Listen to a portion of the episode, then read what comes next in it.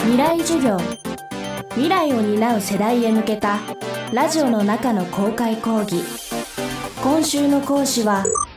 人工知能研究者の大沢雅彦です。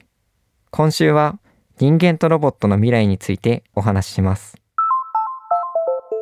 未来授業。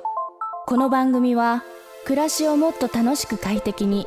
川口義賢がお送りします。未来授業今週の講師は日本大学文理学部情報科学科助教大沢雅彦さんです。ドラえもんを作りたい。そんな子供の頃の夢に本気で取り組む27歳。ディープラーニングを超えた HAI の可能性を追求する新進気鋭の人工知能研究者です。HAI はヒューマンエージェントインタラクションの略。人と関わることが得意な AI 技術で本当にドラえもんを作ることができるのか。未来授業1時間目。テーマはドラえもんの定義。ミニドラの開発。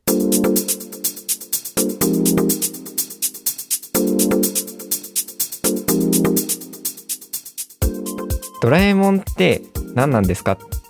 かれた時に本当に人によって答えることが違うんですよね。心を持ったロボットだって言ってる人もいればなんか感情なのかとかロボット技術なのかって全然違う結論を持ってるんですね。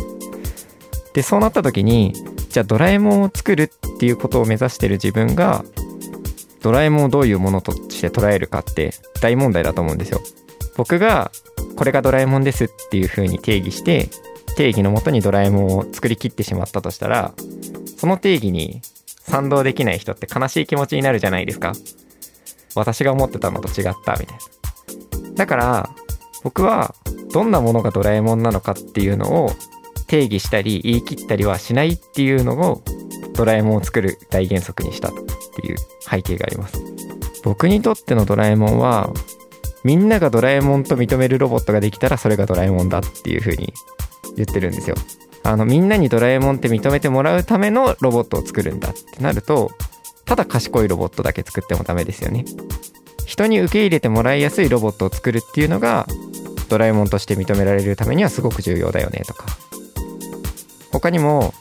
人間が寄り添ってくれるようなロボットを作った方がドラえもんとして認めてもらうための近道だよね。じゃあタイムマシーンに乗ってやってくるのがドラえもんだって思ってた人がいたとしてもそこ以外の部分はほぼほぼドラえもんだけど、まあ、タイムマシンで乗ってやってきたわけじゃなくてそこの工場で作られたんだけどみたいなロボットが出てきた時にまあそれでもいいかなって思ってくれたらそれもまたドラえもんに近づくことになるんですよね。技術開発と社会の理解を促進することっていうのを両方一緒にやりながら開発していくっていうのが僕にとってのドラえもん作りになったドラえもんを作るためのファーストステップとして大沢さんのチームは今ドラえもんと同じ形の小型ロボットミニドラの開発を進めています。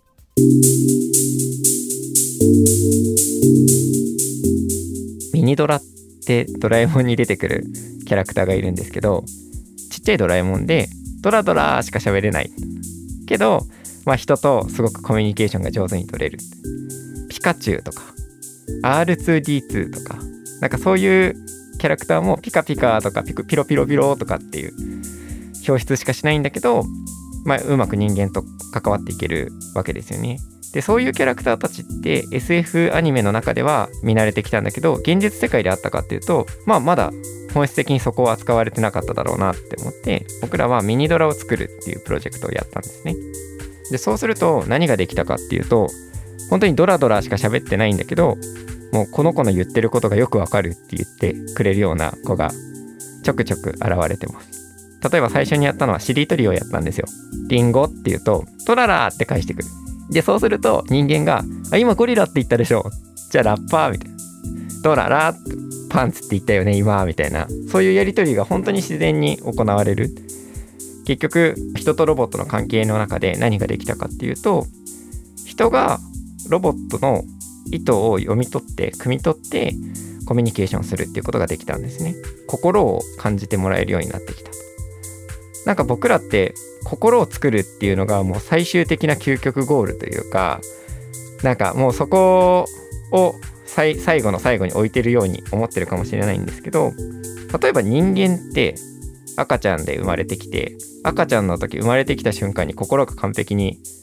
完成してたかっていうとそうじゃないわけですよね。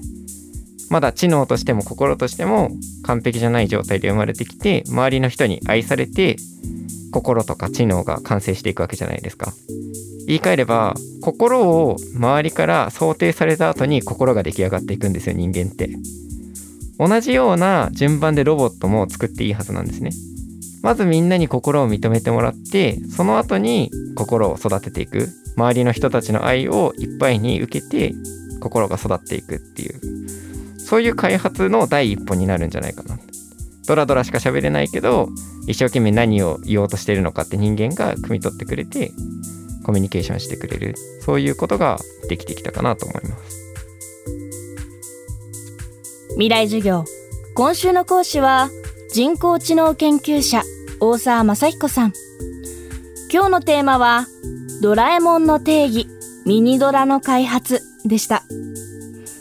未来授業明日も大沢雅彦さんの授業をお届けします。